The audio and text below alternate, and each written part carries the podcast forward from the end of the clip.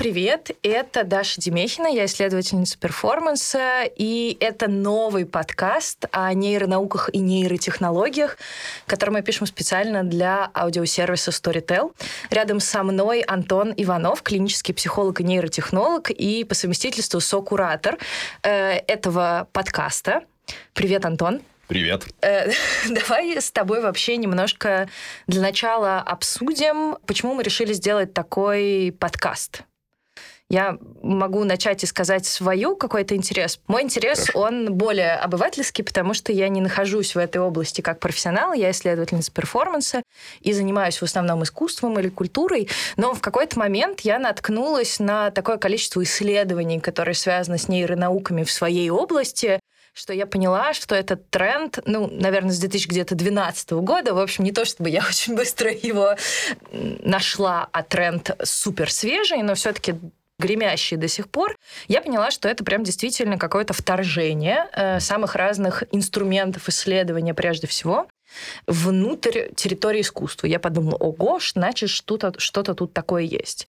Ну и вообще э, нейронауки и любые исследования мозга — это, в общем, далеко не то, что вы могли учить в школе или э, чему легко можно научиться, или что легко можно начать исследовать, не выходя из дома дистанционно. Ни курсов таких нету, и это тот предмет знания, который в основном доступен людям, которые обучаются на уровне высшего образования, да, и поэтому мне показалось очень прикольным пригласить Антона для того, чтобы сделать подкаст вот об этом буме, связанном с нейро. Я думаю, так или иначе, это слово, которое очень часто звучит сейчас в интернете. К месту и не к месту. К месту и не к месту, да. Это, в общем, такое какое-то уже общее место, да, все время ссылаются на каких-то нейроученых. В рекламе появились вот эти большое количество, я не заметила сегодня, обучающих курсов о нейромаркетинге, нейрорекламе, как нам пытаются залезть в мозг, как другие люди учатся читать наши мысли, и почему, в общем, когда вы разговариваете о кошачьем корме, вам потом показывается кошачий корм, это иногда совпадение, а иногда не совпадение. Э, мне показалось, что это был бы классно сделать доступный и интересный контент для широкой аудитории. Не обязательно быть психологом, нейропсихологом, нейроисследователем для того, чтобы слушать этот подкаст. Ну, я надеюсь, мы посмотрим. Но, во всяком случае, я здесь существую как ограничитель, чтобы количество умных слов и аббревиатур, которые для Антона являются частью его повседневной э, деятельности, не стали для нас магическим заклинанием. Все-таки мы понимали все, о чем идет речь. Антон, а тебе кажется, почему такой подкаст сегодня был бы ну или будет востребован? Потому что сейчас происходит все больше и больше хайпа. И этот Точка. хайп... Да. Хайп растет. И чем больше включаются новые игроки и крупные игроки, которые известны массовому э, зрителю и слушателю по каким-то другим своим достижениям. Допустим, общим местом стал уже наш любимый Илон Маск, который не только запускает ракеты, не только делает машины Tesla, но и создал свой стартап, связанный с нейротехнологиями, который называется Neuralink.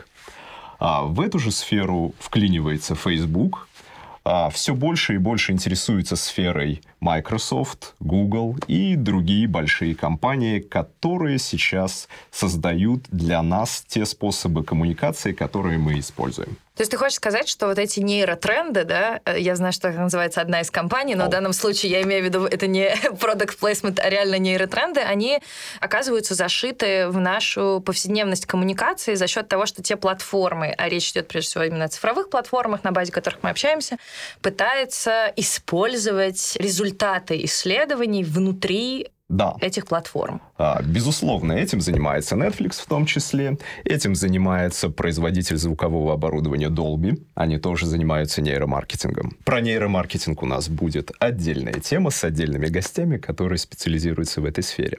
Да, с одной стороны, результаты нейроисследований начинают применяться в тех а, медиаканалах, которые мы с вами ежедневно используем. Это один момент. Второй момент – сами нейротехнологии становятся этим каналом все больше и больше. А, например, Илон Маск занимается в своем стартапе Neuralink тем, что создает а, нейроинтерфейс инвазивный. Сейчас объясню, что такое инвазивный. Да-да-да, пожалуйста. И что такое неинвазивные нейроинтерфейсы. Так вот, если кто-нибудь еще не слышал про стартап Neuralink, в прошлом году они провели свою первую презентацию, я бы даже сказал, ориентируюсь на Apple в формате презентаций своего первого продукта. Правда, а исследование было сделано, естественно, на мышах. Что такое нейролинк. Что такое инвазивный нейроинтерфейс? Он включает в себя создание, так сказать, отверстия в вашем черепе, Поста... Привет, лоботомия. Да, скорее краниотомия, если быть точным. Краниотомия, когда открывается кусочек черепа, и специальная машинка, которую в прессе называют швейной машинкой, берет тонкие нити, которые по совместительству являются электродами, и прошивает их в поверхность мозга, чтобы они проникли так. под поверхность. Далее все это аккуратно закрывается крышечкой, где стоит сам чип, который передает информацию наружу. Как только вы это услышали, многие из вас, конечно же, слегка испугались, вероятно. Но при этом, имея в виду известность Илона Маска, интернет стал пестреть криками «Илон, я хочу нейролинк». И таких людей достаточно много. Люди хотят, чтобы мы вживили некоторое количество чипов, чтобы можно было иметь полноценный доступ к информации о своем мозге. Да, такие люди есть, как информации о своем мозге, так и получить напрямую доступ э, к любой информации, которая у нас сейчас есть, получить э, эту информацию напрямую себе в мозг. Это мечта этих людей. А, это вот как э, в сериалах из 90-х э, был такой сериал «Зачарованный», и там была суперспособность, когда ты проводил, значит, рукой по книге, и ты прочитывал всю книжку, потому что информация сразу тебе поступала в мозг. Это вот в этом роде, да? Я знаю кунг-фу, матрица. Да.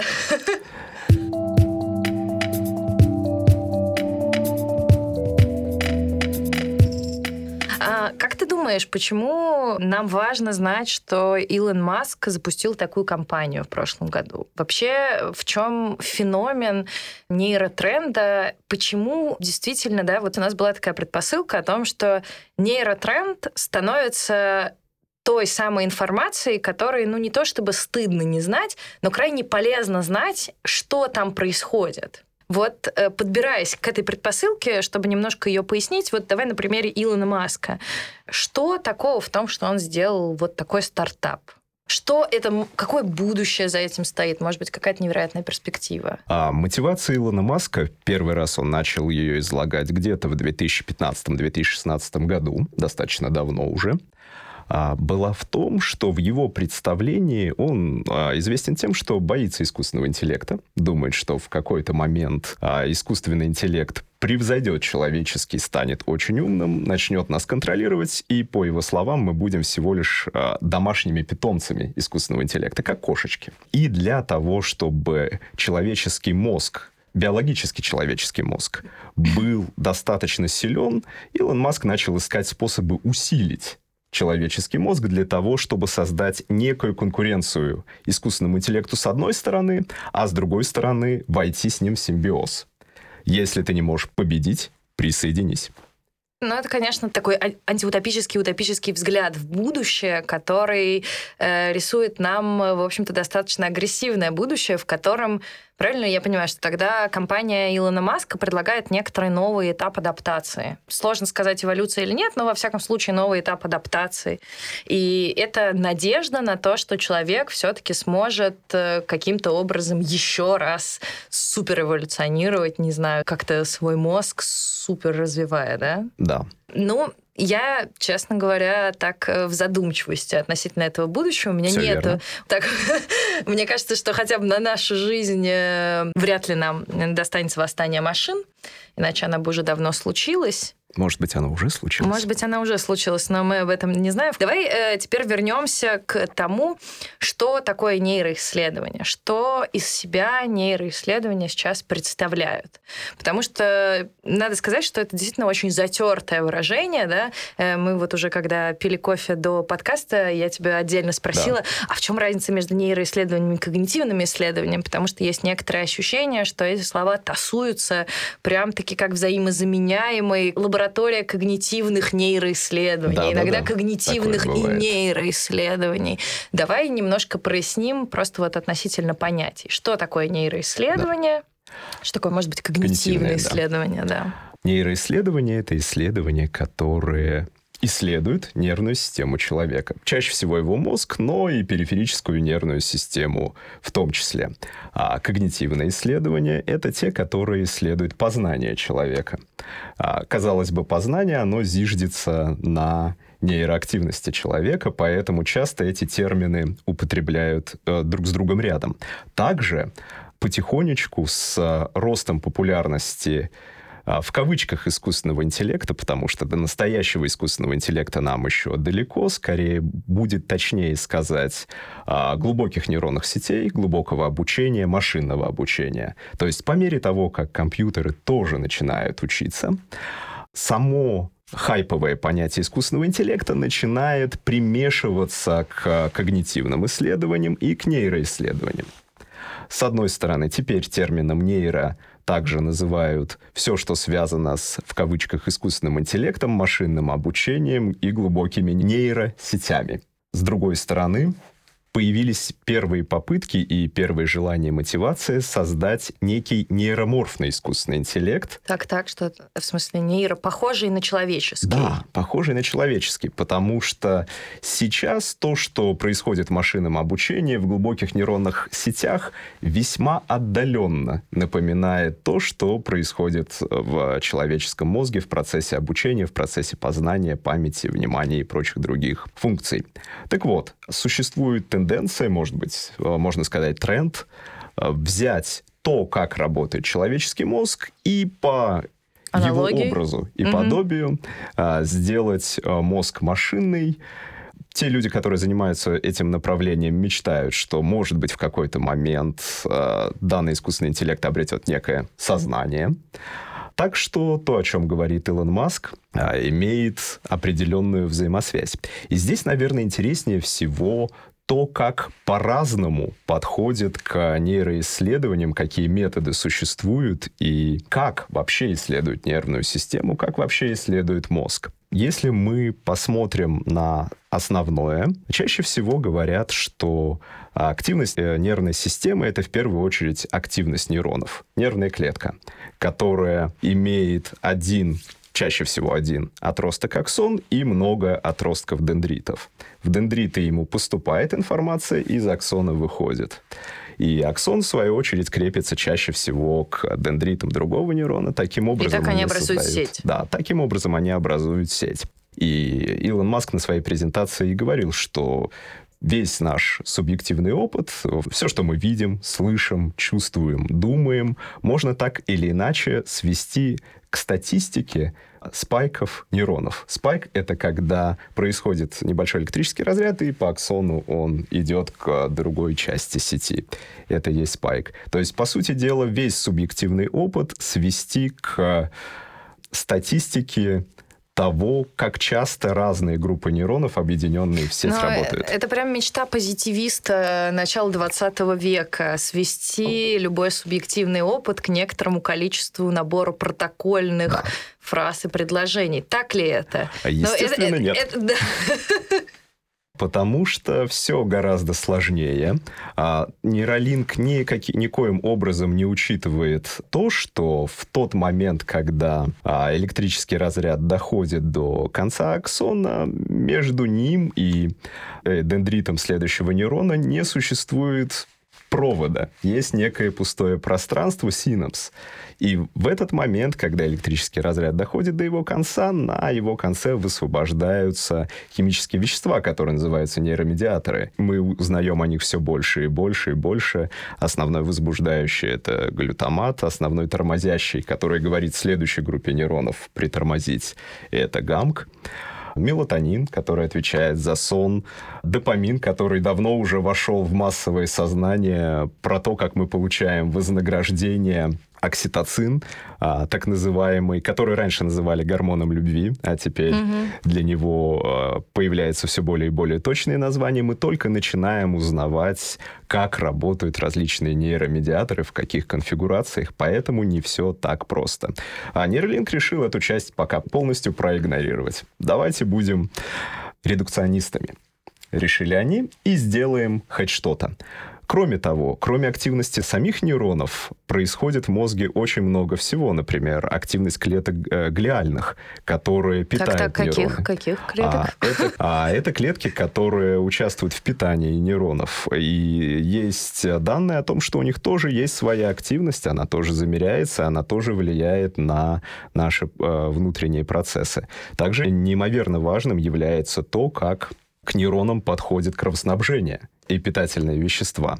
И отдельная группа методов, связанная не с тем, что мы возьмем, засунем тоненький электрод, тоненький проводок, и по этому проводку заметим в тот момент, когда нейрон выдал свой а, электрический потенциал действия.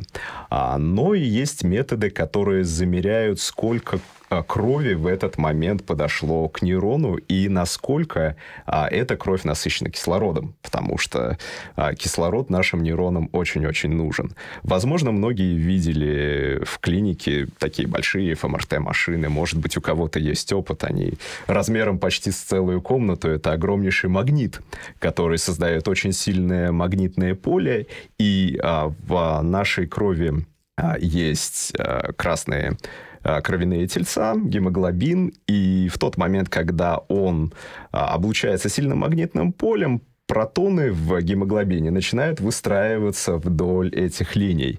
Потом а, томограф пускает электрический импульс, и это выстраивание сбивается. И потому как а, оно сбивается, аппараты программное обеспечение могут определить, эта кровь насыщена кислородом, и значит происходит какая-то нейроактивность, или она не насыщена кислородом, и в данной области нейроактивности меньше.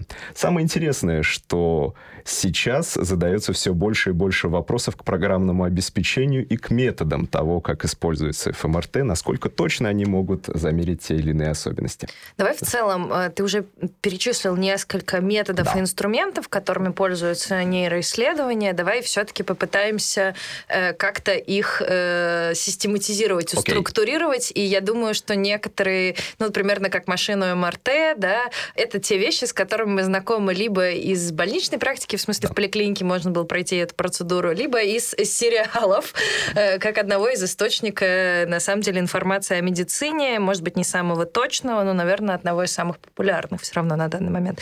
Так вот, какими методами, что мы уже поняли, что исследовать здесь можно достаточно много. Да еще пока не поняли, как переводить эту медицинскую фактическую информацию в некоторый набор данных, которые да. мы хотели бы узнать. Например, почему красные кружечки покупаются, это к примеру, это не существующий пример, чаще, чем синенькие, или там, почему там действительно существует вот этот миф относительно привычки формирования за 28 дней, как у нас формируются зависимости и так далее. Да? Мы, мы еще до этого не дошли, сейчас да. об этом поговорим, но давай вот на промежутке поговорим о методах. Да. Что делают в общем, нейроисследователи, это кабинетные ученые, которые сидят за столом.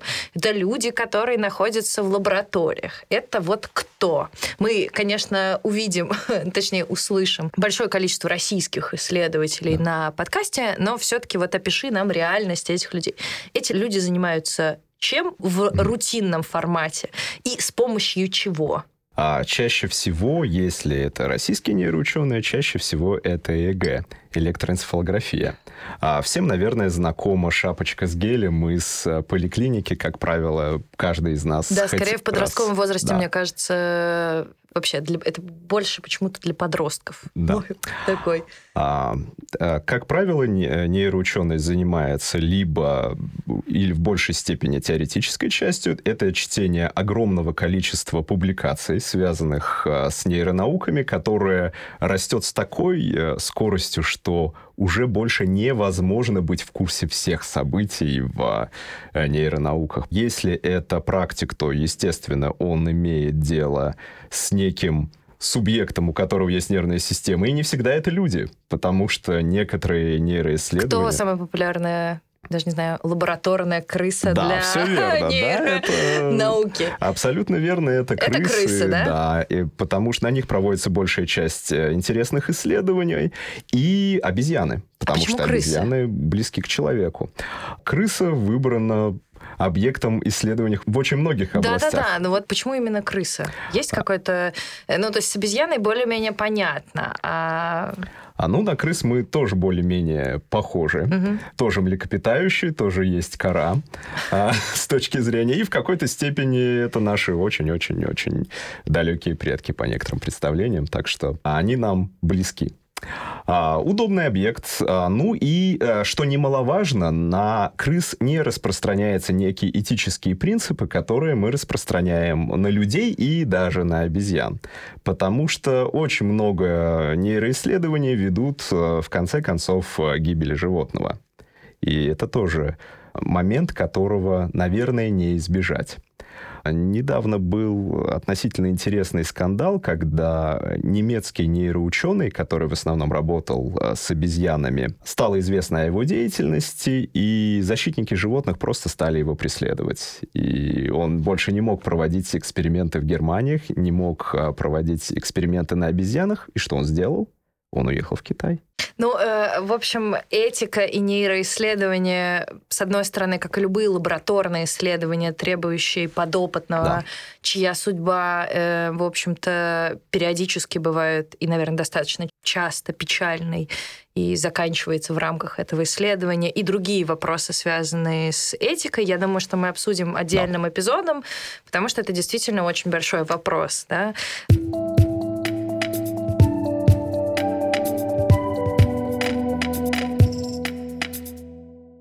Какие еще методы, кроме энцефалограммы, и что нам дает энцефалограмма? Я думаю, что если большая часть людей представляет себе, как выглядит эта шапочка, то далеко небольшой процент из этих людей представляет, что же эта шапочка считывает и какие данные можно получить э, из этого аппарата.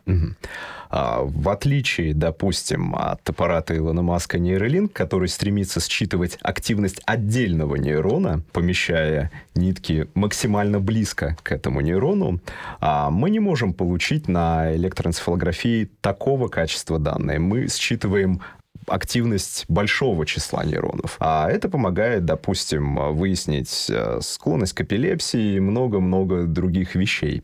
И что для меня, наверное, интересно э, в этой истории, это не только нейронауки как таковые, но и тренд, который сейчас существует в переходе нейронаук в нейротехнологии. И чем интересно ЭЭГ, оно стало доступно с точки зрения нейротехнологии. Это один из самых дешевых методов.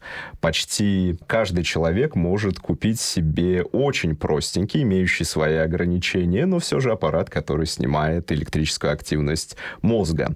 И применить это каким-то образом на практике. Допустим, существует э, работа с вызванными потенциалами. Что такое вызванный потенциал?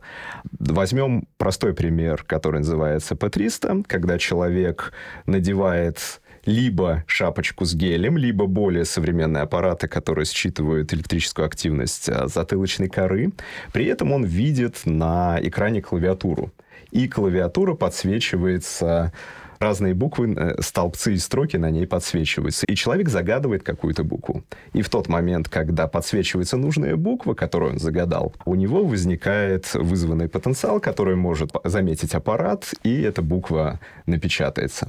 Скорость э, по-прежнему медленная у этой системы, но для некоторых людей, для которых не существует другого способа контакта с миром, а, это замечательный метод и замечательный способ. Мы навряд ли таким способом будем пользоваться в повседневной жизни, но Ну, это как раз ведет нас к нейрореабилитации, Да. и любые другие способы применить нейротехнологии в инклюзии, да? Да. Как нам адаптировать людей, которые не могут быть иначе адаптированы к э, жизни с помощью того, что нам предлагают нейротехнологии. И вот ты в качестве примера привел да. такой аппарат.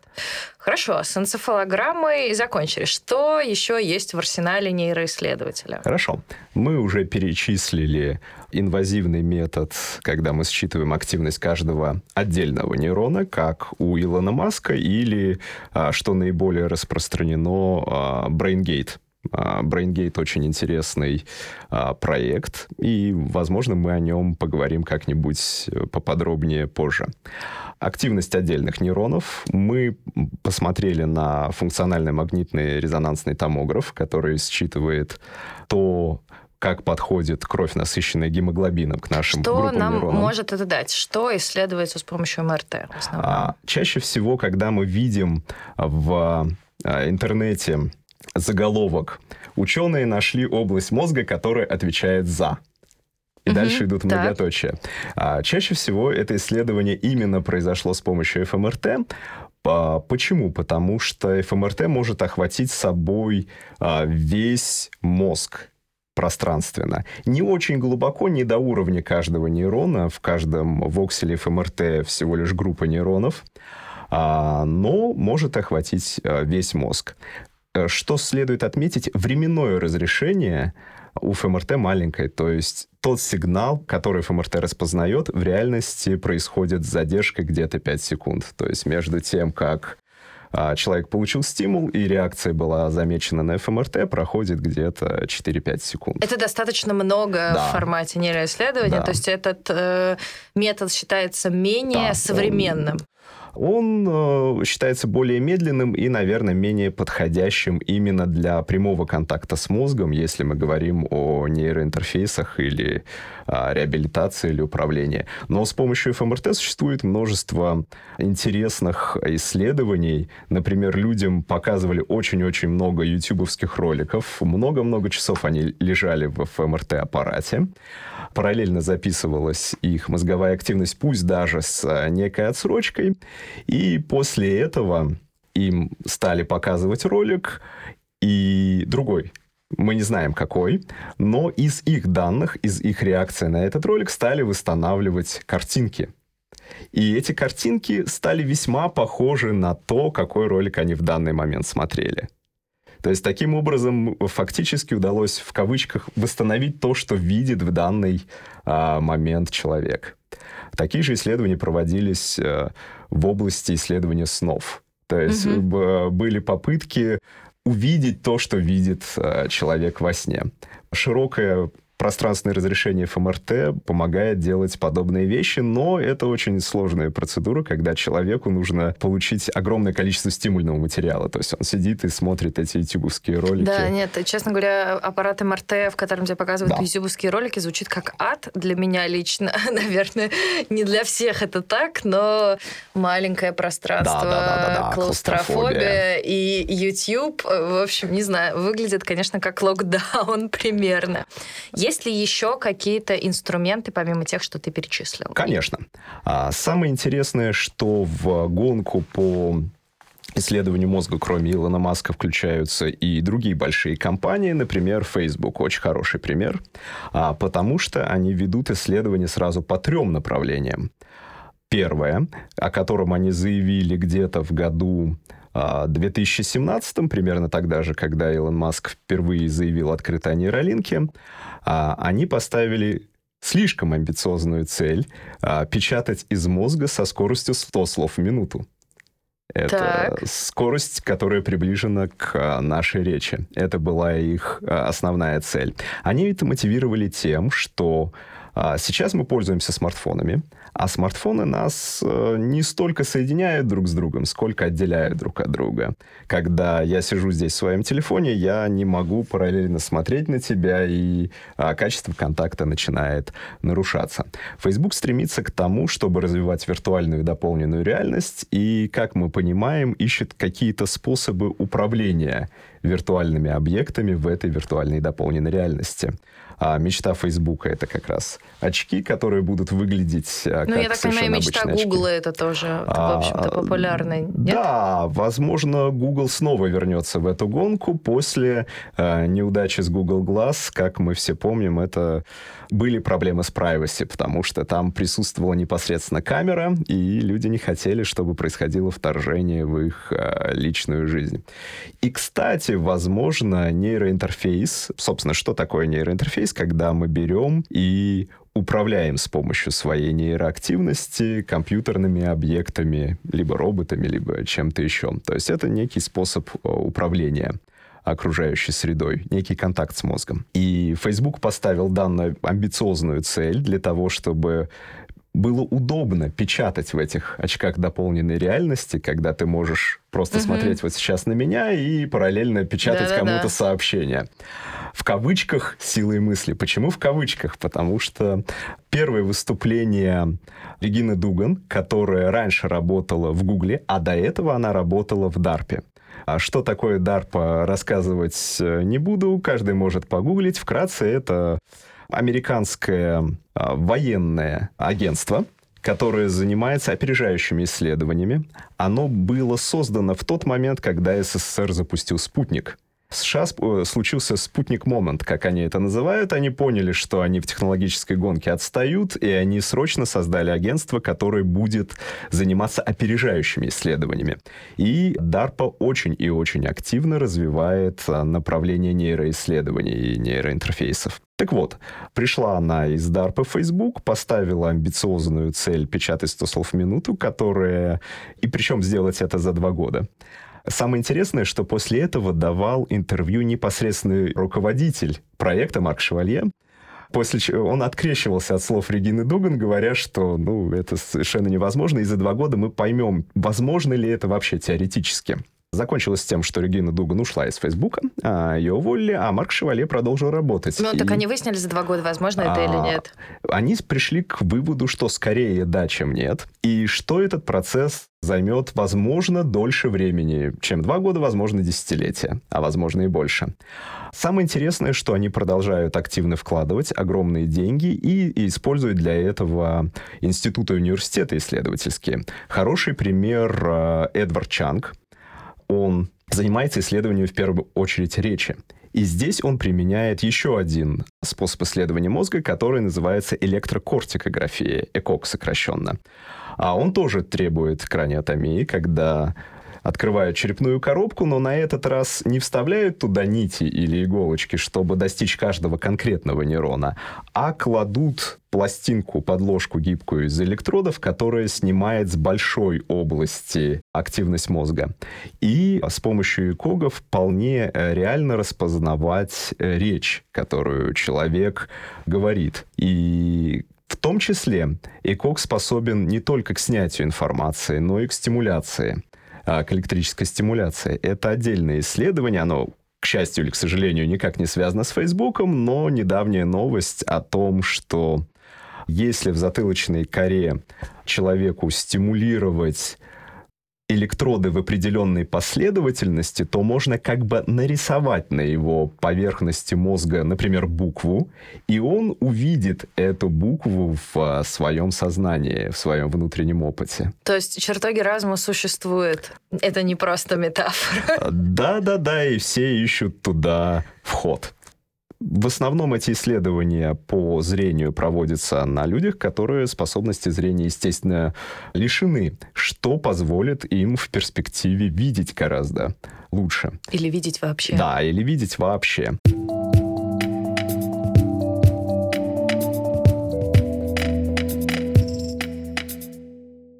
Ну, смотри, наверное, с методами мы немножко с тобой э, разобрались. Давай теперь э, поговорим про то, а зачем это все нужно? Да.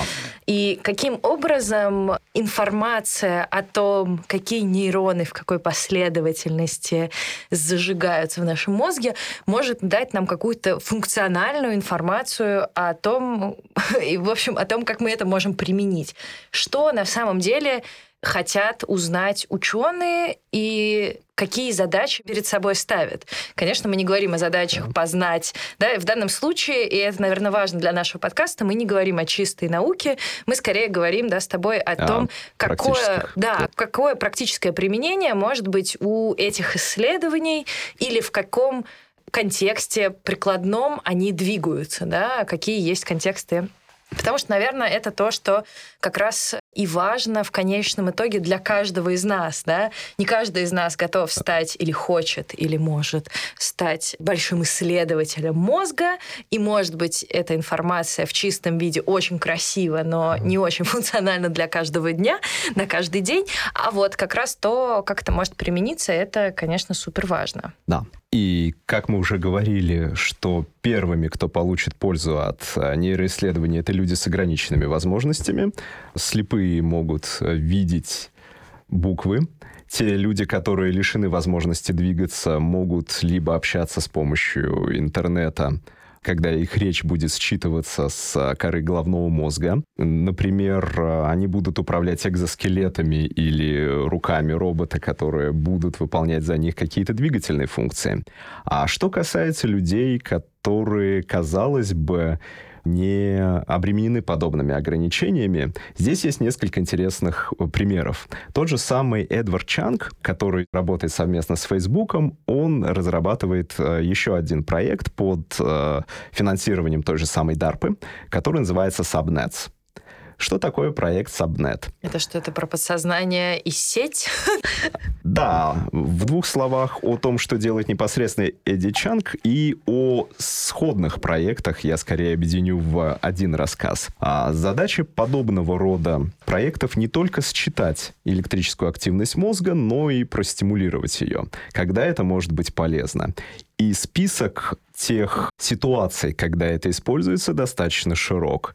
Это может быть депрессия, зависимости, тревожность, более медицинские Паркинсон, Альцгеймер и огромное количество ситуаций синдром Туретта, пищевые привычки.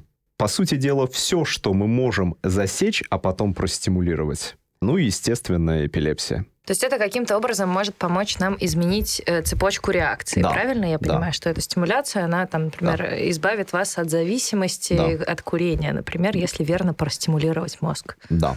Чаще всего, естественно, сейчас пока это применяют в тех случаях, когда человек никак а, другими методами не может излечиться от своей проблемы, но, скорее всего, в будущем подобные методы будут все более и более популярны, что подводит э, нас к очень интересным этическим вопросам, к которым мы тоже вернемся. Получается так, что в тот момент, когда аппарат смог заметить определенную нейронную активность, связанную, например, зависимостью, Будь то курение, будь то алкоголизм, будь то зависимость от наркотиков, будь то пищевая зависимость. И не побоюсь этого слова «любовная зависимость», все сразу вспомнили замечательный фильм с Джимом Керри «Вечное сияние чистого разума». А он здесь в данном случае очень актуален. И в тот момент, когда нейронная активность, связанная с той или иной зависимостью, была распознана, а, приходит а, электрический импульс, который прерывает данную активность, и человек не чувствует а, стремления к объекту своей зависимости. Это все еще фантазии или это Нет, уже... это уже реальность, это уже применяется в зависимостях, уже применяется при синдроме Туретта, при паркинсонизме, при эпилепсии, само собой, потому что это был, а, наверное, основной катализатор огромного количества исследований, потому что перед тем, как а, сделать человеку непосредственно нейрохирургическую операцию для удаления очага эпилепсии, чаще всего берут как раз-таки электрокартикограмму, когда подложку из электродов и кладут на поверхность мозга и ждут того момента, когда случится эпилептический припадок. И в этот момент какие электроды и как были активны, помогают локализовать. Ага, и потом их и удаляют, соответственно. Да. Самое интересное, что пока они ждут, этих людей чаще всего рекрутируют на огромное количество различных экспериментов в том числе как раз по исследованию речи в первую очередь, потому что им иной раз бывает до двух недель абсолютно нечем заняться. И они ждут того момента, когда будет эпилептический припадок, и они участвуют в огромном количестве экспериментов, обогащая нейронауку. Так, это два. Какие еще прямые последствия на нашу повседневную жизнь могут иметь эти исследования? Или, может быть, уже имеют? Да. И здесь мы подходим а, к самому, наверное, интересному, к тем областям, которые мы с вами будем затрагивать вместе с нашими гостями в течение всего подкаста.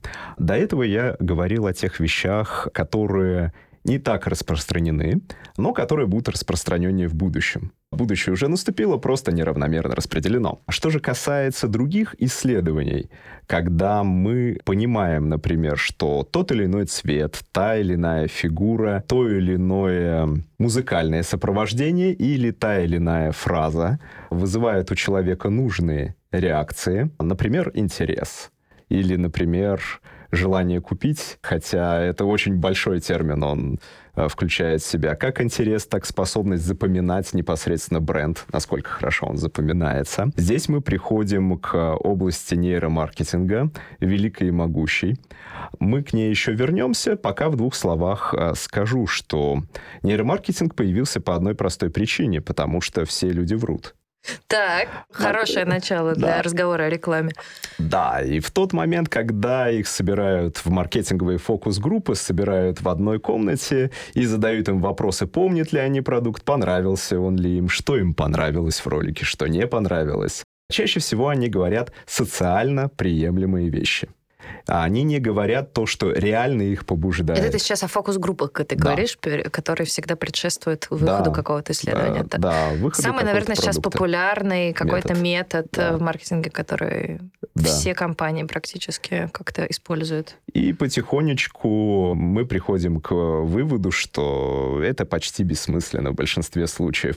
То же самое очень интересно нейромаркетинг имеет отношение к потреблению медийного контента, потому что сейчас, кроме того, что это не просто реклама, сейчас сериалы, фильмы, звуковое сопровождение фильмов и сериалов тоже проходит через процедуру нейромаркетинга. Но это как раз то, на что я понимаю, ставку делает Netflix, да. который в своем заявлении одном из последних, я так понимаю, Netflix говорил, что мы соперничаем не с другими площадками, а со сном. Да. Супер амбициозная задача, да, но для этого, насколько я понимаю, они стараются просчитывать свои сериалы, исходя из этого нейрофидбэка, максимально, чтобы тебя засасывал буквально до секунды, да, чтобы вот каждая секунда да. имела очень э, сильный эффект вовлечения для зрителя. В том числе, да. Они, конечно, используют огромное количество и обычных методов, в том числе поведенческого анализа, когда человек кликнул, перестал кликать, э, свернул, закрыл, переключился а, на другой контент. Но и нейромаркетингом они в определенной степени тоже, естественно, занимаются. Когда мы снимаем информацию не только с центральной, но и с периферической нервной системы, например, это чаще всего ЭЭГ, но может быть одновременно вместе с ним, например, ай-трекинг, когда мы следим за движениями глаза и выясняем, куда человек смотрит. И когда он туда смотрит, какая реакция у него вызывается. Здесь используется кожно-гальваническая реакция, которая, как в детекторе лжи, снимает стресс, анализ сердцебиения и любые физиологические параметры, которые не могут врать.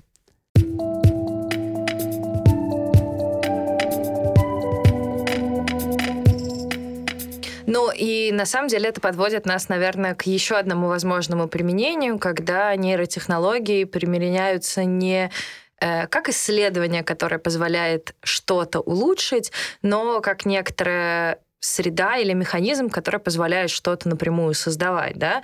То есть Netflix, насколько я понимаю, использует нейроданные не только для того, чтобы промоутировать свой контент, но и для того, чтобы интегрировать некоторые результаты, а может быть и какие-то алгоритмы, которые они э, выявили в свой продукт, и создавать сериалы на базе того, что они увидели, и это ведет нас к теме, о которой мы тоже будем говорить, об искусстве в широком смысле, о том, как нейротренд задел кино, театр, искусство современное, визуальное, и как эти вещи там пытаются э, применяться в таком, на самом деле, э, странно функционально нефункциональном смысле. Знаешь, с одной стороны, вроде бы это и задача стоит на том, чтобы улучшить продукт, сделать его более интересным, а зрителя более вовлеченным. С другой стороны, это, конечно, то, как эти нейротехнологии используются художниками в нефункциональном смысле. Становятся просто как бы сами по себе объектом некоторой рефлексии.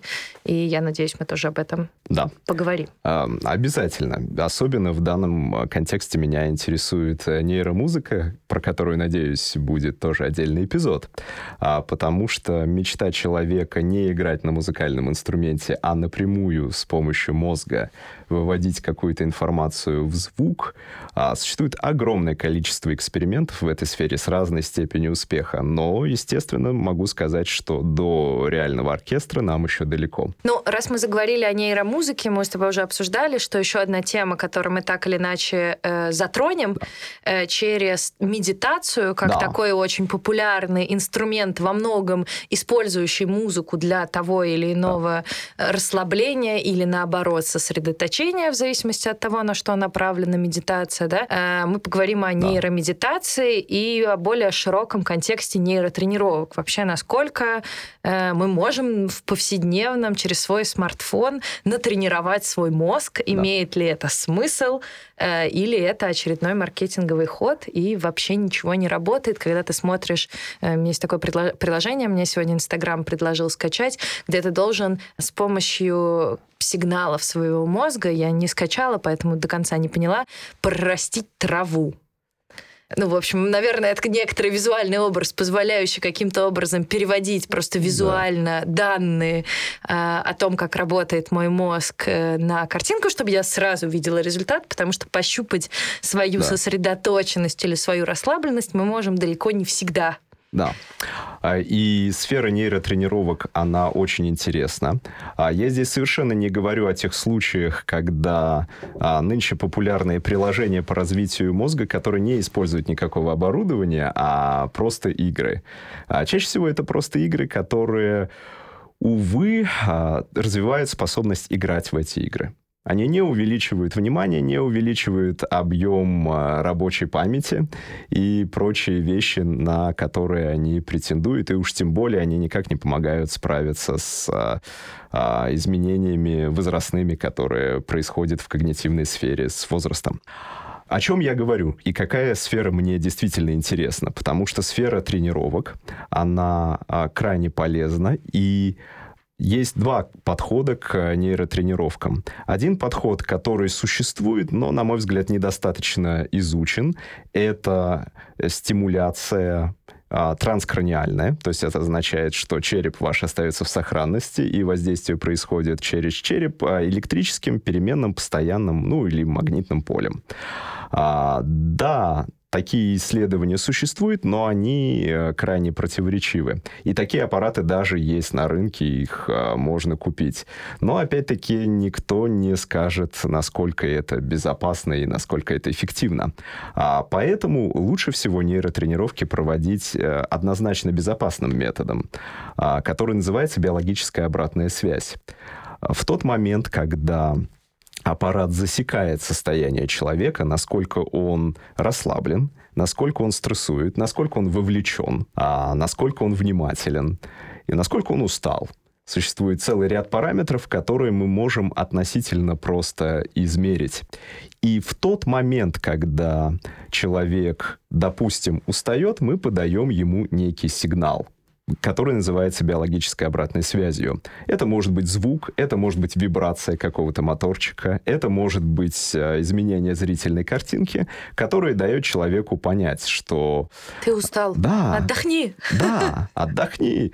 А, и если человек решил отдыхать и, допустим, подключился к приложению для а, медитации, снятия стресса, расслаблению, то аппарат поможет ему э, сказать, правильно ли он расслабляется. Потому что очень часто, по мере того, как э, медитация решается своего эзотерического религиозного подтекста и становится просто а, обычной практикой, что в целом хорошо и способствует ее распространению, а, так называемая mindfulness, а, почему-то в российском переводе называется тренировкой внимательности. Yeah, mindfulness будет. чаще всего переходится да. как осознанность. Осознанность, да, это более верный, на мой мой взгляд, перевод, но слышал и про внимательность. А по мере того, как подобные практики распространяются и распространяются в крупных корпорациях тоже, а, существует определенная потребность выяснить, насколько человек а, эффективно занимается данными практиками. Потому что если в нейромаркетинге мы говорили про то, что все люди врут, и в данном случае они врут кому-то, то когда мы говорим о ситуациях, когда человек занимается саморазвитием, то мы приходим к выводу, что все люди врут э, себе. Ну, это вообще, конечно, очень опасная, не знаю, не опасная, а такая фрустрирующая меня предпосылка, которая существует в большинстве вещей, о которых ты говоришь, и, да. может быть, в большинстве нейроисследований, что на самом деле мы не можем полагаться на свой субъективный опыт относительно себя. Мы очень мало имеем данных о себе, которые, ну, без некоторых дополнительных аппаратов и инструментов, да. которые мы можем получить. Например, даже ответ на вопрос «я устал» да. или «хочу ли я есть?» О. может быть более, да, такой... Э, понятный и насущный для каждого, что на самом деле мы не всегда можем правильно интерпретировать сигналы, которые нам подает наш мозг. А, потому что у нас есть огромное количество предвзятостей, так называемых байесов, а, в отношении почти каждого вопроса. И чаще всего они нам мешают посмотреть на ситуацию объективно. В твоем а, примере с э, тем, когда человек хочет есть, возникает ситуация, когда человек испытывает реальный физический голод. И тогда он идет и ест, и все происходит вполне естественно и нормально. А бывают ситуации, когда человек испытывает стресс. И он заедает этот стресс, думая, что на самом деле он хочет есть. На самом деле нет. Он просто испытывает стресс. И если бы а, в этот момент аппарат ему дал сигнал о том, что ты сейчас испытываешь стресс, ты можешь сейчас, конечно, пойти поесть, проигнорировать э, рекомендацию программно-аппаратного комплекса, но тогда, скорее всего, это приведет к э, набору лишнего веса, проблемам с здоровьем и так далее.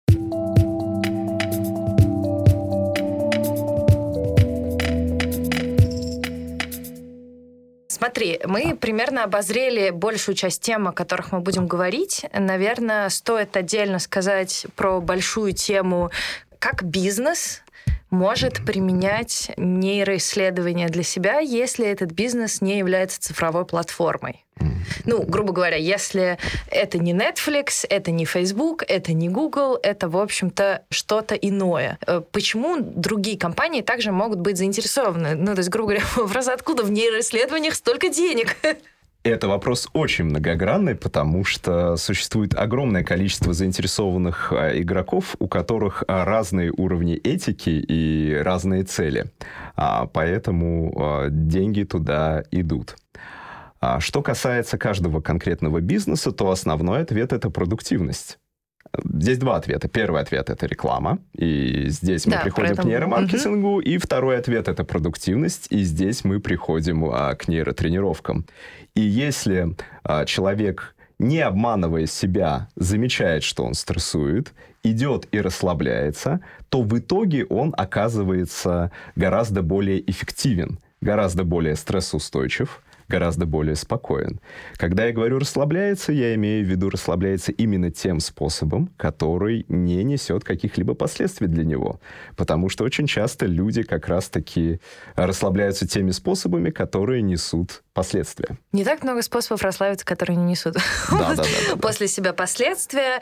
Но, наверное, еще можно назвать один момент, который мы будем отдельно обсуждать, и это потенциально очень большой рынок, это нейро-HR. Да, э, Любые способы, позволяющие нам так протестировать человеку на должность, чтобы он супер подходил. Насколько я да. понимаю, в большом количестве э, технологических компаний вроде Сбербанка процедура или э, некоторая такая технология проверки э, топ-менеджмента, может быть, не на нейро, но в каком-то роде она все равно так или иначе существует.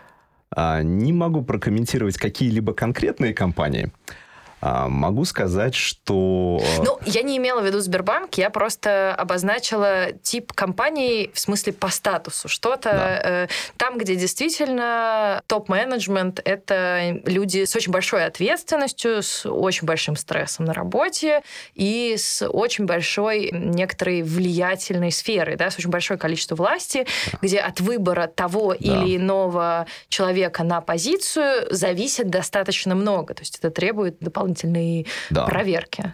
Да, это очень интересная сфера, и здесь э, важно, наверное, очень четко отделить э, нейроисследования в процессе отбора э, персонала от детектора лжи. Это важный момент. Это опа- опасная тема, потому да. что звучит как будто бы да. возможность считывать нейрофидбэк уж очень похоже на создание полиграфа нового уровня. Да, и это совершенно не так, и э, это происходит совершенно другими мотивами, хотя, к сожалению, я знаю ситуации, когда некоторые люди пытаются использовать ситуацию именно таким а, образом. Что касается нейро-HR, это крайне интересная сфера, причем она очень этически тонкая. Э, я знаю ситуации, когда ее пытаются использовать неэтично, и я знаю ситуации, когда ее используют этично, и когда реально на кону для компании важные решения, набор важных решений, и в зависимости от того, какой человек продвинется. Я сейчас говорю не про отбор кандидатов на ту или иную должность э, с улицы. Я говорю, когда уже имеющиеся работники компании продвигаются на ту или иную и чаще всего а, руководящую должность человека, который принимает решения.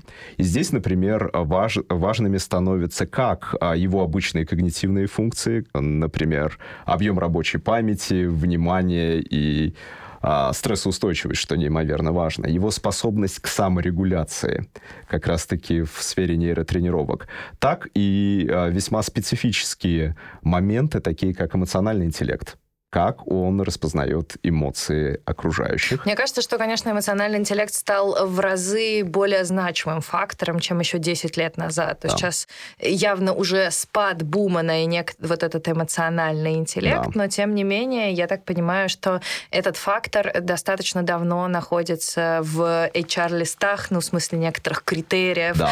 которыми руководствуются люди для принимания людей на ту или иную позицию. Да.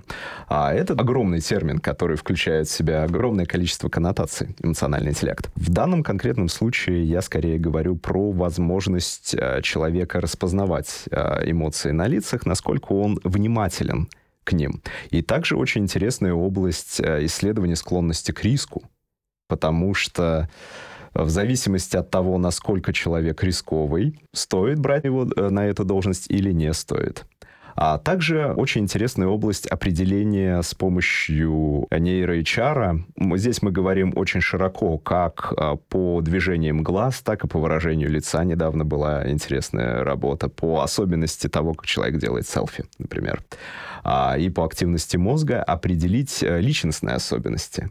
А, чаще всего их определяют по большой пятерки, ну, возьмем несколько шкал из них. Насколько, допустим, человек открыт новому опыту, или насколько он э, закрыт к новому опыту и привык к каким-то стандартным вещам, или насколько человек эмоционально стабилен. Тоже крайне важная э, черта в большинстве должностей, насколько он экстравертирован, склонен к, к общению с большим количеством людей, или насколько он интровертирован и так далее. В общем, на самом деле тема, как я надеюсь, вы поняли по такому пилотному да. выпуску э, супер необъятная. Да, мы который... просто пробежались по поверхности. Да, мы попытаемся углубиться и посвятить каждой отдельной теме, каждому отдельному полю, куда можно предложить э, нейроисследования и их финальный продукт да. как-то к нашей повседневной жизни, вы сможете это услышать дальше в эпизодах. Да. С вами будет Антон. Антон будет проводником и человеком, который в основном будет выстраивать диалог с нашими гостями. Это будут российские исследователи, российские бизнесмены. Э, в общем, то сообщество, которое участвует напрямую напрямую в разработке различных технологий и их реализации на рынке не только на российском, но и международном, да. но все разговоры будут на русском языке, поэтому они будут доступны. И я буду здесь скорее как такой э, стопор, рассказывающий нашим гостям, что они уже перешли немножко на птичий язык, мы ничего с вами не понимаем. А хотелось бы, чтобы та информация, которая будет дана на этих подкастах, она была доступна людям с самым разным уровнем подготовки к исследованию в нейронауках, чтобы, в общем-то, мы просто ответили себе на вопрос, почему нейронауки — это такая большая, важная и, что немаловажно, хорошо спонсируемая область в науке сейчас, и почему э, так много хайпа вокруг э, этого, и что действительно из этого хайпа правда, да. Э, что работает. И, и очень многое неправда. И, и самое главное, да, что неправда, что не работает. Да, об этом мы тоже будем говорить в каждом конкретном случае, потому что у того же самого Илона Маска существует огромное количество иллюзий, точно так же, как у Фейсбука. В общем, наш разговор, он будет во многом нацелен на будущее. Мы да. будем говорить и о фантазиях, и об утопиях, и о том будущем, которое ждет нас сегодня за углом, и возможно. И об антиутопиях тоже. И об антиутопиях тоже, да. Э, спасибо большое. Через некоторое время подкаст появится в Storytel не в качестве одного выпуска, а сразу в качестве блока, и весь первый сезон будет вам доступен, поэтому следите за приложением Storytel, там э, сможете через некоторое время погрузиться в тему нейро- и когнитивных исследований. Спасибо, Антон. Спасибо.